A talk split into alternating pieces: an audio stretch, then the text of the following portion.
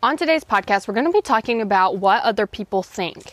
And we're going to talk about this because a lot of times it does stop people from taking action toward their goals, from doing the things that they want to do, and actually going after their dreams. And I want to really break this up into two different episodes. So, the first one, this one, we're going to be talking about when people actually say the thing to you.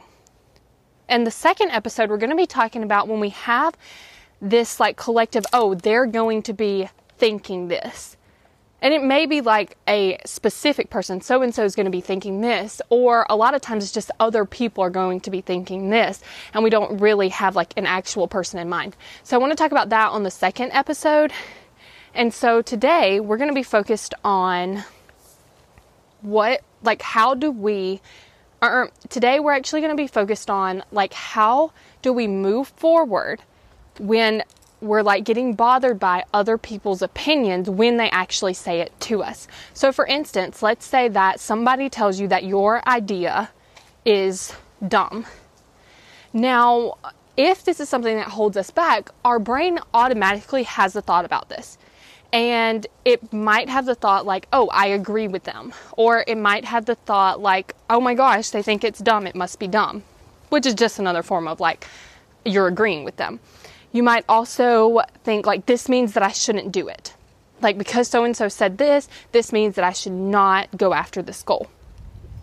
And when we do that, what ends up happening is, is we just accept that is like fact like this person said this, so therefore that means this. And we do it so unconsciously that we don't even realize that we have the choice. We have the choice to think about what they said and choose what we think about what uh, uh, uh, and actually choose what we think about. So, I want you to just slow it down. So, they said this thing. Then you get to decide what it means. So if they say that your idea is dumb, you get to choose from all the thoughts in the world about what you want to think about it. So here's some alternative thoughts like that's just their opinion or they don't see the vision like I see the vision. That isn't a problem that they don't think my idea is like great. Um, you could choose thoughts like I'll show them you know, you could choose so many different thoughts. And you could also choose the thoughts that are like, I agree with them. They're probably right. I shouldn't do it. This and that. Like you can choose, uh, like you can choose those thoughts, or you can choose a more empowering thought. But the main thing that you want to recognize is you get to choose that thought. You get to choose what you make it mean. Because when you actually choose intentionally, you get to create the result that you want regardless of their opinion. So I really want you to think about like where are you afraid of doing the thing because somebody said something. Now if you're like nobody's actually said it yet, but like I'm thinking they're thinking that, well that's going to be in tomorrow's episode. But this is like when you actually hear the words come out of someone's mouth. And I'm making this like I'm like, uh-uh. I'm emphasizing this a lot because it's very important that you distinguish whether or not somebody said it or you think somebody's thinking it. That is very important. And I'll explain more about that in tomorrow's episode. So, I want you to know that people say things and then you decide by default already what it means.